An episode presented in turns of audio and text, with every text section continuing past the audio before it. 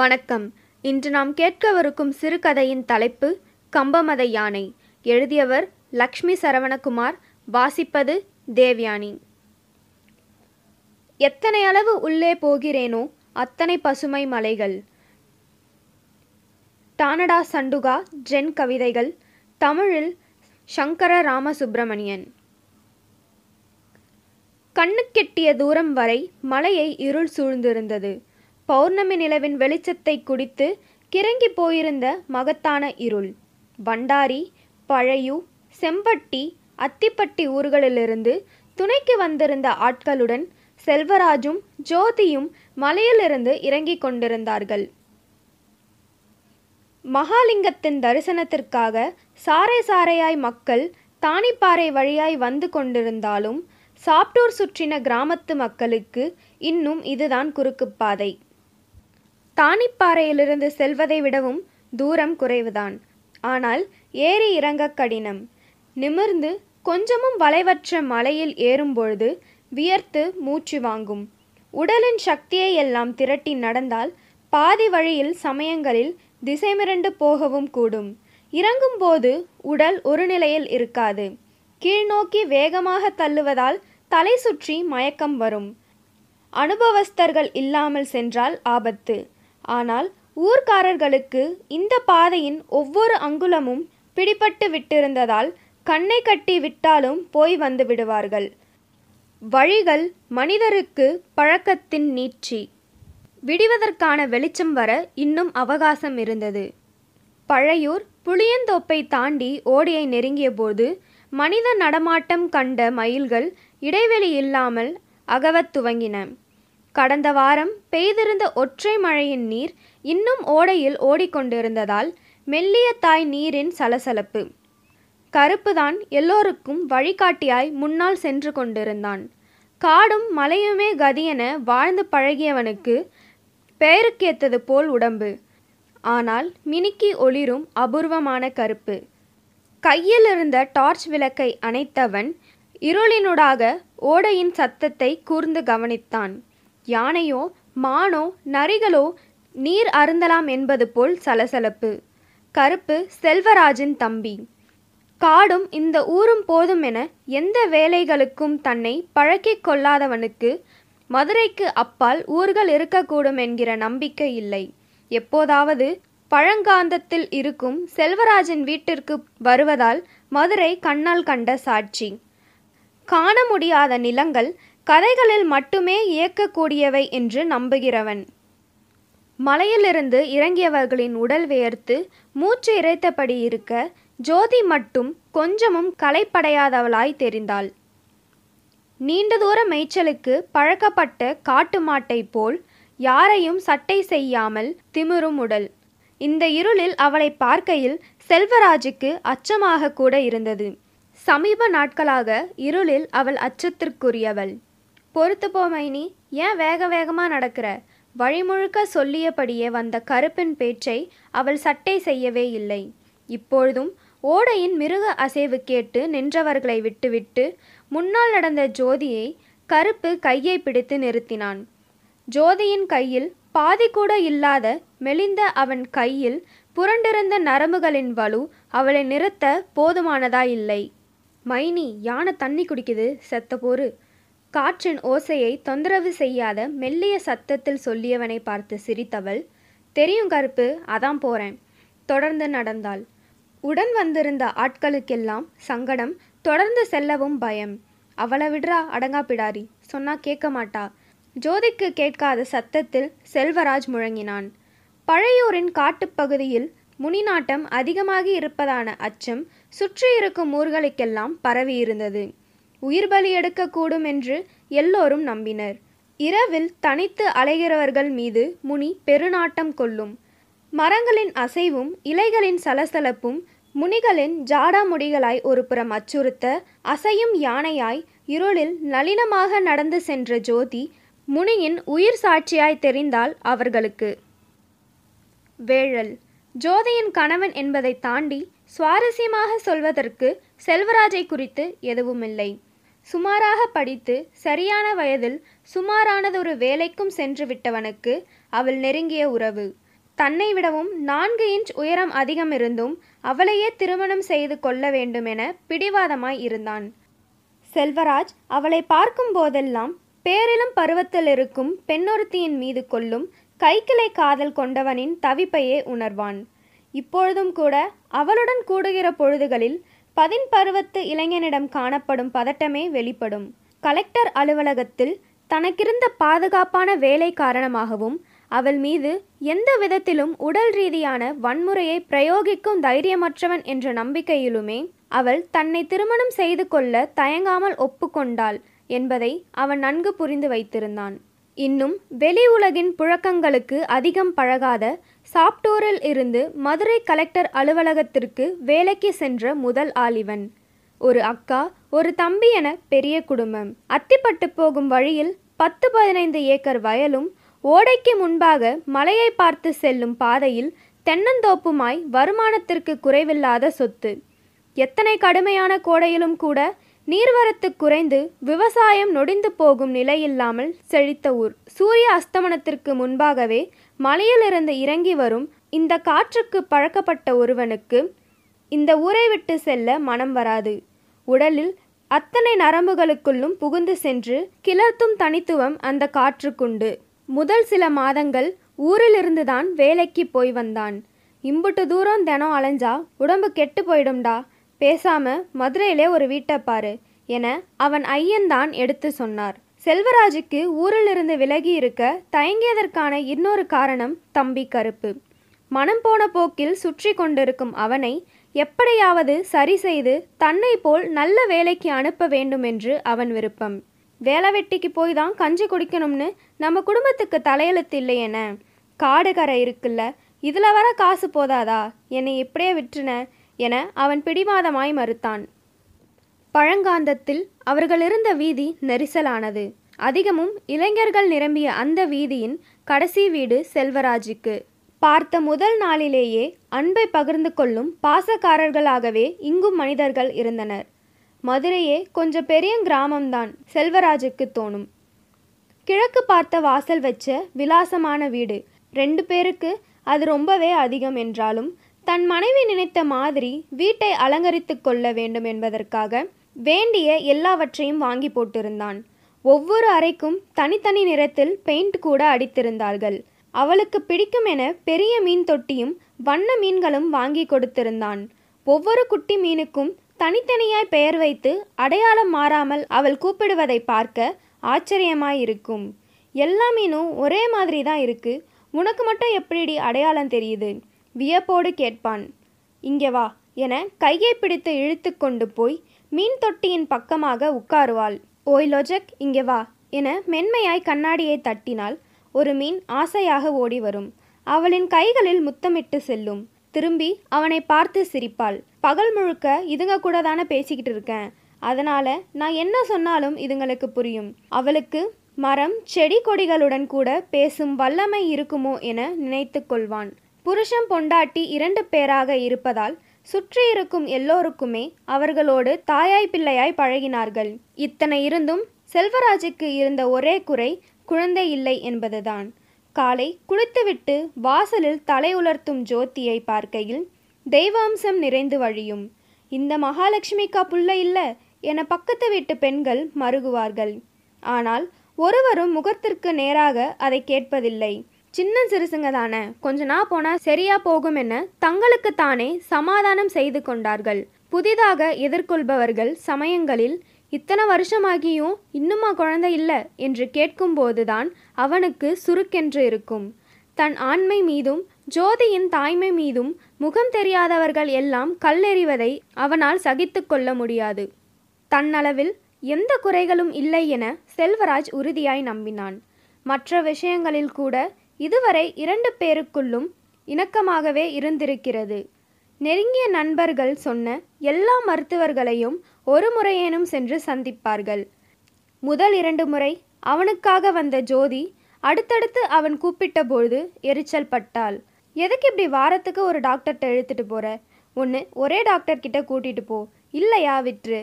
இப்போ குழந்தை இல்லைனா என்ன? நம்ம சந்தோஷமா தானே இருக்கோம். இத்தனை சீக்கிரம் மறுத்து விட்டாளே என செல்வத்திற்கு முகம் வாடிப்போனது. அவனை அப்படி பார்க்க சகிக்காமல் சரி சொன்னா கேட்கவா போற? உன் இஷ்டம் போல செய்யி என மருத்துவமனைக்கு செல்ல ஒத்துக்கொண்டாள் மறுபடியும் முதலில் இருந்து பரிசோதனைகள் எந்தெந்த நாட்களில் உறவு கொள்ள வேண்டும் எவ்வாறு உடலை பராமரிக்க வேண்டும் என்பதோடு கூடுதலாக யோகா குறித்து இலவச விளம்பரங்கள். மருத்துவம் சரியான தீர்வை தரவில்லை என்றபோது அக்கம்பக்கத்து வீட்டுக்காரர்கள் பிரார்த்தனையை நோக்கி அவர்களின் கவனத்தை திருப்பச் சொன்னார்கள்.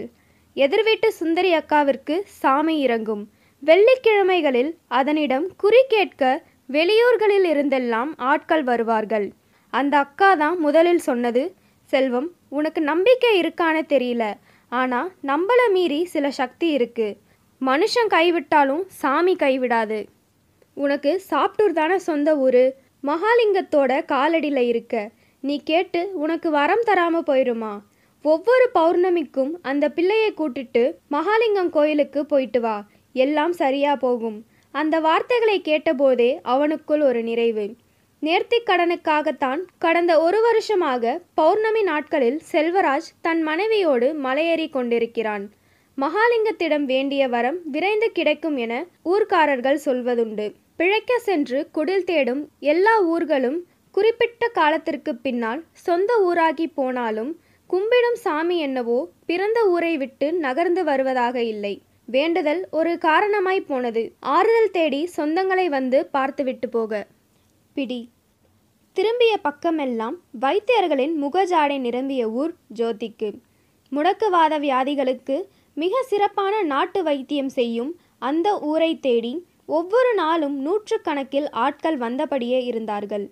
சுருளி மலையடிவாரத்தின் அத்தனை மகத்துவங்களையும் உள்வாங்கி செழித்திருந்தது பூசலாம்பட்டி. ஜோதியின் அப்பாவும் வைத்தியர்தான். மனிதனின் எலும்புகளையும் நரம்புகளையும் வாழ்க்கை முழுக்க அணுகி மனிதர்கள் எலும்பும் நரம்புமாகவே அவருக்கு தெரிவார்கள். கை உடைந்து கால் உடைந்து சிகிச்சைக்கு வருபவர்களின் விலகிய எலும்பை தேடி கூட்டி வைத்து கட்டுகையில் அவர்களின் அலறல் வீதி முழுக்க எதிரொலிக்கும். மனிதர்கள் வழியில் அலறுவதை சிறு வயதிலிருந்தே பார்த்து பழகியவருக்கு அலறல்கள் ஒரு வயதுக்கு பின் மறுத்து போயிருந்தன.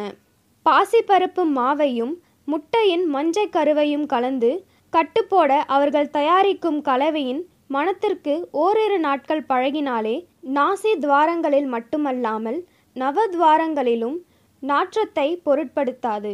ஆனாலும் ஜோதி விதிவிலக்கல்ல.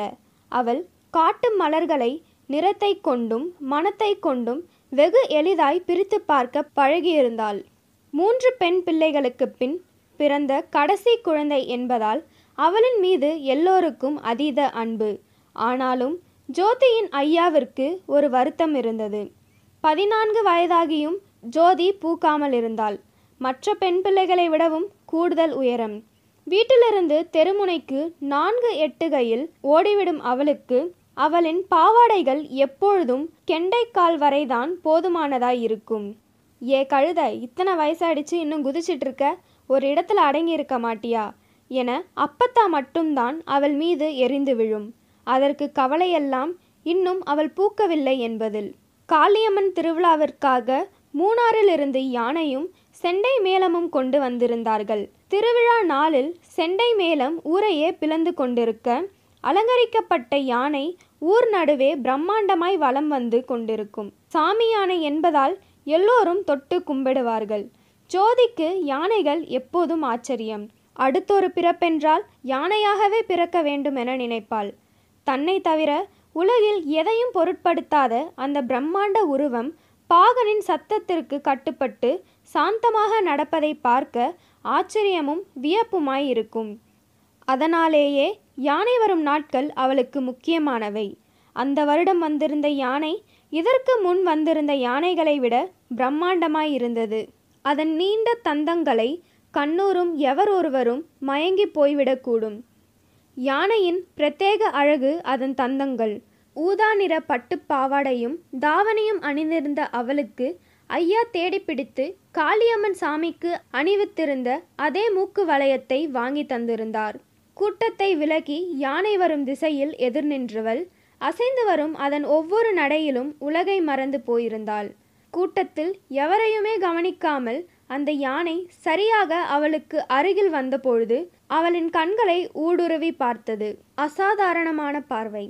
சில நொடிகள் தொடர்ந்து அந்த பார்வையில் இவளுமே கண்ணை அசைக்கவில்லை. அருகில் நின்று கொண்டிருந்த பெரிய அக்கா ஏ ஜோதி யானை கண்ணை அப்படி பார்க்கக்கூடாதுடி. புத்தி பேதலிச்சு போகும்.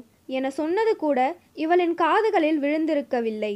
அப்படியே மயங்கி போய் நின்றவளின் தலைமீது யானை தன் துதிக்கையை வைத்து ஆசிர்வதித்தது. கரிய நிற குன்று சலனமில்லாமல் தன்னை கடந்து செல்வதைப் போல் உணர்ந்தாள். உடல் சிலிர்த்து கண்கள் நிலைக்குத்தி போயிருக்க அப்படியே மயங்கி போனாள். கண் விழித்து பார்த்தபோது வீட்டின் முற்றத்தில் கிடந்த கயிற்று கட்டலில் தான் படுத்திருக்கிறோம் என்று தெரிந்தது. சுற்றிலும் அக்காக்களும் ஐயாவும் அமர்ந்திருந்தார்கள். அப்பத்தா அவள் தலையில் ஓங்கி கொட்டியது. முட்டா சிறுக்கி யானையை உத்து பார்க்கக்கூடாதுன்னு எத்தனை வாட்டி சொல்லியிருக்கேன் என கோபமாக திட்டினாள். பிள்ளை பயந்து போயிருக்கு நீ பேசாம இருத்தா என ஐயாதான் அப்பத்தாவை அரற்றி அனுப்பி வைத்தார். உடலெங்கும் கொதிக்க உள்ளுக்குள் குளிர் நடுக்கம் எடுத்தது. எதையோ பேச நினைத்தால் முடியவில்லை. நீ பேசாம படுத்து தூங்குத்தா என ஆறுதலாய் அவள் தலையை தடவி கொடுத்தார். கண்கள் விரித்த நிலையிலேயே ஜோதி உறங்கிப் போனாள். நான்கு நாட்கள் காய்ச்சல் குணமான அதிகாலை வேளையில் ஜோதி ருதுவைத்திருந்தாள். குறும்புத்தனங்களும் உற்சாகமும் குறைந்து சடாரென பெரிய மனுஷியை போன்ற தோற்றம் அவளிடம். அக்காக்கள் எல்லோருக்கும் அவளை பார்க்க ஒரே நேரத்தில் பொறாமையாகவும் பெருமையாகவும் இருக்கும். ருதுவேதிய சில நாட்கள் தேஜஸோடு இருந்தாள். செல்வராஜ் அப்பொழுதுதான் அவளை முதல் முறையாய் பார்த்திருந்தான். தன்னை அவன் பார்த்த முதல் தருணத்திலேயே அவளுக்கு தெரிந்திருந்தது அவன் தன்னை தேடி ஒரு நாள் வரக்கூடும் என ஐயா வாங்கி கொடுத்த மூக்கு வளையம் இப்பொழுதுதான் ஜோதிக்கு அத்தனை பொருத்தமாய் இருந்தது. வைத்தியத்திற்கு வரும் ஆட்களெல்லாம் அவள் முகத்தை ஒருமுறை பார்த்தாலே நோய் குணமாகி போகும் என தோன்றும். வயது வித்தியாசம் இல்லாமல் எல்லோரையும் வசீகரிக்கும் அபூர்வ கண்கள். வேறு யாரையும் விட தான் விசேஷமானவள் வலிமையானவள் என்பதை திடமாய் நம்பினாள். பருவத்தில் இருக்கும் ஒரு பெண் யானைக்கு இந்த காட்டின் இளவரசி நானே என்கிற மிதப்பு எத்தனை இருக்குமோ அத்தனை மிதப்பு ஜோதிக்கு. ஐயாவுக்கு அவளை வீட்டை விட்டு அனுப்பவே தயக்கம். ஊரில் எல்லோரின் கண்களும் தன் பிள்ளையின் மீதுதான் என்பதை சடவாக சொல்லுவார். அப்பத்தா இவளுக்கு சுத்தி போடாத நாளே இல்லை. அக்காக்கள் திருமணம் முடிந்து போன வேகத்திலேயே இவளை பெண் கேட்கும் நிறைய பேர் வந்தார்கள். ஐயாவுக்கு செல்வராஜின் அம்மா தங்கச்சி முறை என்பதால் மகள் நெருங்கின சொந்தத்திற்குள்ளேயே இருக்கட்டும் என அவனுக்கு கட்டி கொடுக்க சம்மதித்தார். பெரும் வனத்தை வேட்டையாடும் வேடுவன் போல் ஒவ்வொரு நாளும் செல்வராஜ் அவளோடு கூடுவான். வெளியில் பார்க்கும் எவருக்கும் அவன் உடலில் காமத்தின் வீரியமிக்க சுகந்தங்கள் இருப்பது தெரியாது. அவளே முதல் சில நாட்கள் வியந்துதான் போனாள். ஏமாமா இப்படி காணாததை கண்ட மாதிரி பாயிற. நான் எங்கேயும் ஓடி போக மாட்டேன். கொஞ்சம் நிதானமா இறேன் அவனை ஆற்றுப்படுத்த முயன்ற ஒவ்வொரு முறையும் தோற்று போவாள். முதல் மாதத்தின் முடிவிலேயே உறவினர்கள் தெரிந்தவர்கள் எல்லாம் எதுவும் விசேஷமா என கேட்க துவங்கி விட்டார்கள். இல்லைங்க சும்மா தான் இருக்கேன். என சொல்வதற்கு ஜோதி சங்கட்டப்படுவதை பார்த்துவிட்டு செல்வராஜ் தான் எல்லோருக்கும் பொதுவாக நான் தான் கொஞ்ச நாள் போகட்டும்னு சொல்லியிருக்கேன். சின்ன பிள்ளை தானே என்ன அவசரம்? என சமாளித்தான். சில மாதங்கள் வருடங்கள் கடந்து அடுத்தடுத்து இரண்டு மூன்று வருடங்களும் கடந்து போக இவளின் மீது உறவினர்கள் எல்லோருக்கும் ஒருவித எரிச்சல் வந்தது. பிள்ளை வாட்ட சாட்டமாக மூக்கு முழியுமா இருந்தால் போதுமா? வாரிசுன்னு ஒன்று பெத்து கொடுத்தாதானே முழு பொம்பளை? என செல்வராஜின் அம்மா ஒருமுறை எல்லோரின் காதுபடவே சொன்ன நாளிலிருந்து செல்வராஜ் அவளை ஊருக்கு கூட்டி செல்வதை குறைத்து கொண்டான். ஜோதி சொற்களால் புண்பட்டு இருந்தாள். ஆனால் அதை யாரிடமும் காட்டிக்கொள்ளவில்லை யானையின் பொறுமை பாகனின் கண்களில் இருக்கிறது. செல்வராஜின் கண்களில் தன் மீதிருந்த அளப்பெரிய காதலை உணர்ந்ததால் ஜோதிக்கு மதம் பிடிக்கவில்லை. யானைகளின் மீது அவளுக்கிருக்கும் அலாதியான பிரியம் தெரிந்திருந்ததால் ஒரு நாள் யானை முடியில் செய்த மோதிரம் ஒன்றை வாங்கி வந்து தந்தான். தன் இடது கை மோதிர விரலில் அணிந்து கொண்டபொழுது ஜோதியின் விரல்களுக்கு அந்த மோதிரம் அவ்வளவு பொருத்தமாய் இருந்தது. கருத்த உறுதியான அந்த யானையின் சின்னஞ்சிறிய மயிர் அவள் உடலை உரசி கொண்டிருந்த ஒவ்வொரு நொடியிலும் அவள் சந்தோஷத்தின் உச்சத்தில் வியந்து போயிருந்தாள். அதனாலேயே செல்வராஜ் மருத்துவமனைகளை பார்க்கலாம் என அவளிடம் கேட்டபொழுது சந்தோஷமாக சம்மதித்தாள். உனக்கு இஷ்டம்னா மட்டும் போகலாம் ஜோதி இல்லனா வேணாம் என பக்குவமாய் அவன் சொன்னபோது தன்னை கையாள தெரிந்த பாகனாகவே செல்வராஜை பார்த்தாள். ஆனால் கட்டி வைக்கப்பட்ட யானைகள் மட்டும்தானே பாகன்களுக்கு கட்டுப்பட்டிருக்கின்றன? ஜோதி கட்டி வைக்கப்பட்டதாய் காட்டிக்கொள்ளும் பெண் யானை. தன் இணையை கண்டு கொள்ளும் எந்த நொடியிலும் அவனை வீசி எறிய தயங்காத மிருக குணமொன்று அவளிடம் இருப்பதை அவனால் ஒருபோதும் கண்டு கொள்ள முடிந்ததில்லை. மருத்துவமனையின் மருந்து வீச்சமும் பரிசோதனைகளும் அவளை எரிச்சலூட்டின காட்டின் மூலிகைகளுக்கும் அப்பாவின் முரட்டு வைத்திய முறைகளுக்கும் பழக்கப்பட்டு போன அவளுக்கு ஆங்கில மருந்தில் போதுமான நம்பிக்கை வந்திருக்கவில்லை. ஐயாவேதான் சமாதானப்படுத்தினார். மாப்பிள்ள சொல்கிறத கேளுமா. உன் நல்லதுக்கு தானே சொல்கிறாப்ல என அவர் மருகுவதை பார்க்க சங்கட்டமாய் இருந்ததால் மனசில்லாமல் ஒவ்வொரு முறையும் அவனோடு மருத்துவமனைக்கு செல்வாள். குழந்தை பிறக்கும் வரையிலும் தன் முயற்சியிலிருந்து பின்வாங்குவதாய் தெரியவில்லை. அவன் போக்கிலேயே விட்டுவிடுவோம் என நினைத்து கொண்டிருந்த போதுதான் ஒருமுறை பெண் மருத்துவர் இவளிடம் தனியாக பேசும்போது அவருக்கு உயிரணுக்கள் விந்துல குறைவாயிருக்குமா. இவ்வளோ வருஷம் ட்ரீட்மெண்ட் எடுத்துக்கிட்டதுலேயே அதிகமாகி இருக்கணும். ஆனால் இதுவரை அப்படி ஆகலைன்னா ஆச்சரியமாக தான் இருக்குது ம் உங்களை முயற்சி பண்ணி பார்க்க வேணாம்னு சொல்லலை. ஆனால் இன்னொரு வாய்ப்பு இருக்குது அதுக்கு முயற்சி பண்ணி பார்க்கலாம் என மெதுவாக விஷயத்தை துவங்கினாள். எனக்கு பெருசாக விஷயம் தெரியாது டாக்டர். எதுவாக இருந்தாலும் புரிகிற மாதிரி சொல்லுங்க என சிரித்தபடியே ஜோதி சொன்னாள். உன்னோட கருமுட்டைகள் ரொம்ப ஆரோக்கியமாக இருக்குது நீ ஏன் வேற ஒருத்தர்கிட்ட விந்து தானம் வாங்கி குழந்தை பெற்றுக்க கூடாது? ஒவ்வொரு வார்த்தையையும் அந்த டாக்டர் தயங்கி தயங்கி தான் சொன்னாள். ஜோதிக்கு என்னவோ போலாகி விட்டது. சீச்சி என்னங்க இப்படியெல்லாம் பேசுறீங்க? அந்த மனுஷனுக்கு தெரிஞ்சா ரொம்ப சங்கடப்படுவார். வேண்டாம் டாக்டர் அவசரமாய் மறுத்தாள். இன்னைக்கு இதெல்லாம் ரொம்ப சகஜம்மா. நிறைய பேர் இப்படி தான் பெத்துக்கிறாங்க. இதில் தப்பு ஒன்றும் இல்லையே. அவளை எப்படியும் சம்மதிக்க வைத்துவிட வேண்டும் என அந்த டாக்டர் உறுதியாக இருக்க பதிலுக்கு மறுப்பதில் இவளும் உறுதியாக இருந்தாள். சோர்ந்து போன டாக்டர் சரிம்மா நீ யோசிச்சு சொல்லு. தேவைப்பட்டா உன் புருஷங்கிட்டையும் கேட்டுப்பாரு என முடித்து கொண்டார். வீடு வந்ததிலிருந்து ஜோதிக்கு அது குறித்து சிந்தனையே ஓடிக்கொண்டிருந்தாலும் செல்வராஜிடம் கேட்டால் கண்டிப்பாக வருத்தப்படுவான் என நினைத்தாள். குழந்தையின் காரணமாய் தன்னை யாரும் காயப்படுத்திடக்கூடாதென அவன் உறுதியாய் இருப்பதைப் போலவே அவனும் காயப்பட்டுவிடக்கூடாதென ஜோதியும் உறுதியாய் இருந்தாள். தன் பெண்ணுடலை ஆக்கிரமிக்கும் ஒவ்வொரு முறையும் நான் அசாத்தியமானதொரு ஆண்மகன் என்ற உணர்வுகளையே அவன் முகத்தில் இத்தனை வருடங்களாக பார்த்திருந்ததால் ஓரளவு அவனை நன்றாகவே புரிந்து வைத்திருந்தாள். ஆனாலும் குழந்தை பெற்றுக் கொள்வதுதான் எத்தனை சந்தோஷம்!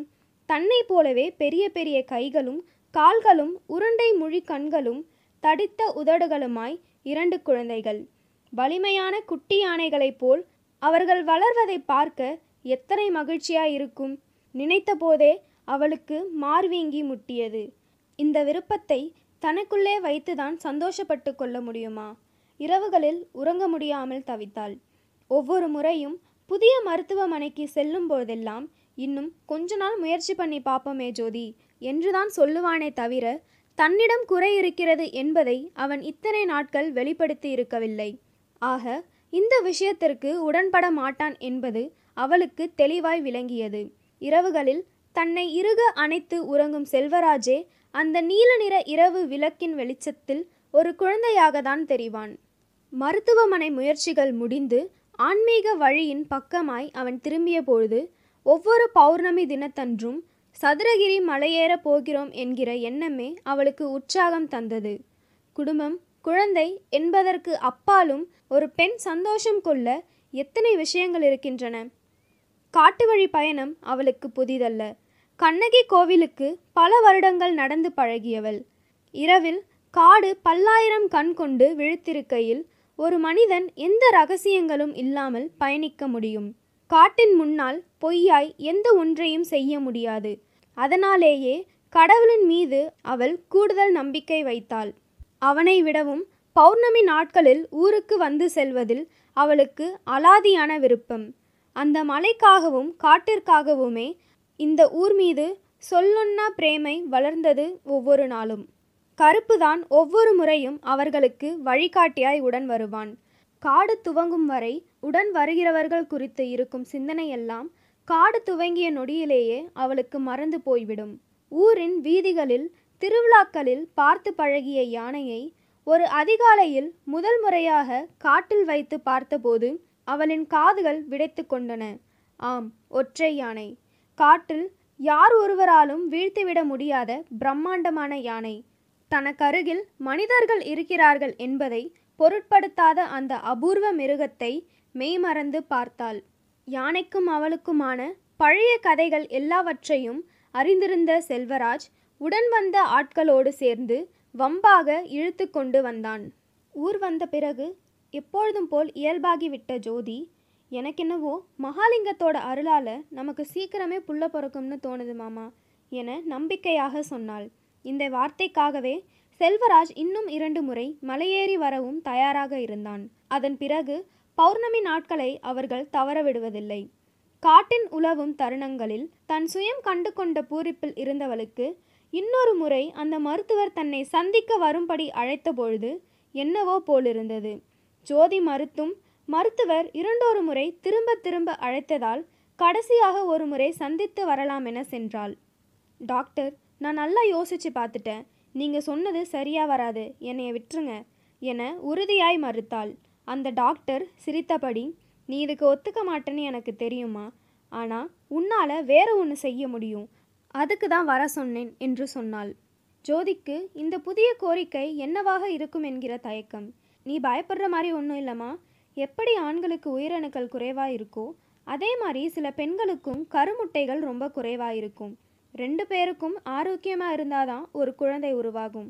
இப்படி கருமுட்டை குறைவாக இருக்க பெண்களுக்கு உன்ன மாதிரி ஆரோக்கியமாக இருக்க பெண்கள் கருமுட்டையை தானம் பண்ணலாம். உனக்கு இது சம்மதம்னா மட்டும்தான் இதுவும்.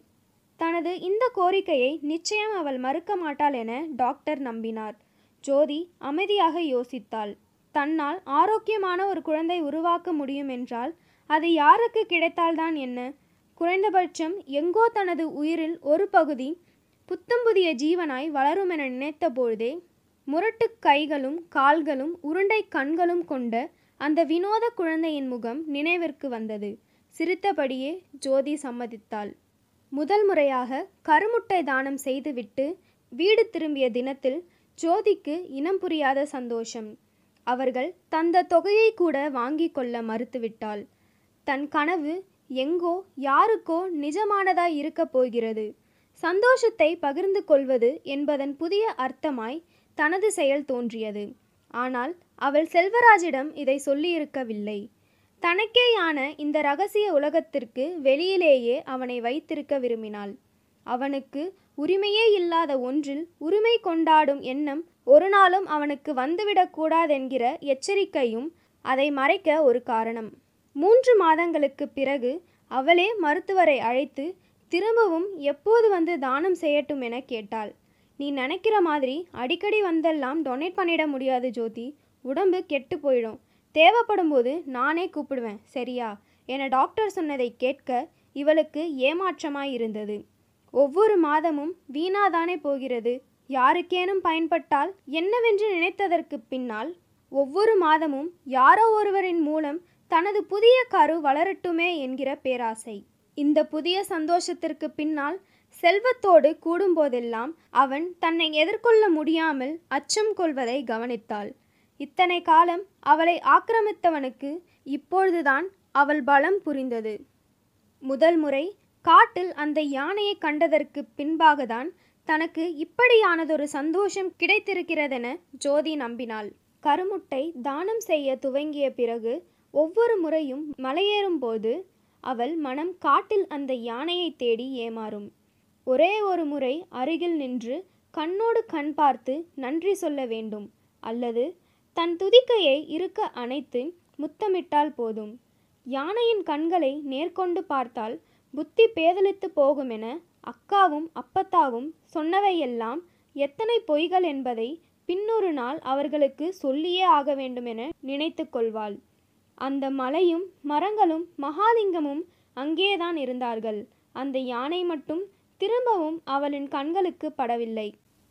களிற்றின் நிழலில் கனிதல். காற்றின் ஒலியென சொல்ல முடியாத பேரோசை வெளியெங்கும் சூழ்ந்திருந்தது. பல்லாயிரம் குதிரைகளின் குளம்பொலியாய் இருக்கலாம் யானை கூட்டங்களின் பிளிரலாய் இருக்கலாம். எதுவானாலும் அசாதாரணத்தின் கொந்தளிப்பு அந்த இரைச்சல் மகாலிங்கத்தை தரிசித்துவிட்டு வரும் வழியில் இதென்ன முனியின் அலம்பலா? அச்சத்தில் கருப்புவுக்கு மூத்திரம் முட்டி வயிறு வலி கண்டது.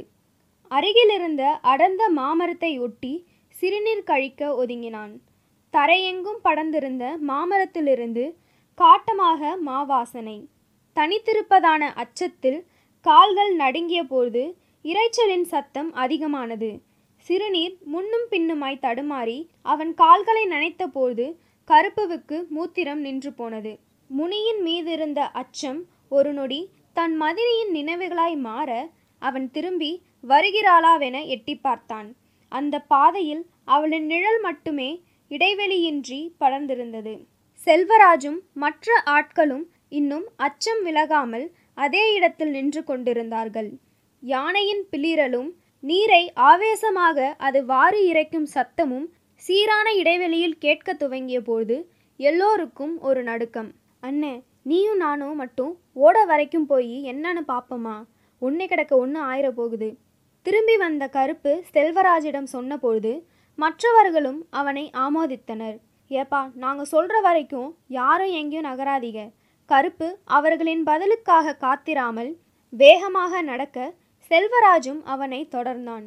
விடியலுக்கான வெளிச்சம் மெதுமெதுவாய் வானில் நிரம்பிக் கொண்டிருக்க இரண்டு பேரும் ஓடையின் சத்தத்தை கேட்க முடிகிற நெருக்கத்திற்கு வந்துவிட்டிருந்தனர். தூரத்திலிருந்தே ஓடையின் தெற்கு பக்கமாய் அசையாமல் ஒரு முரட்டு யானை குனிந்து நீர் அருந்தி கொண்டிருப்பதை இருவரும் கவனித்தார்கள்.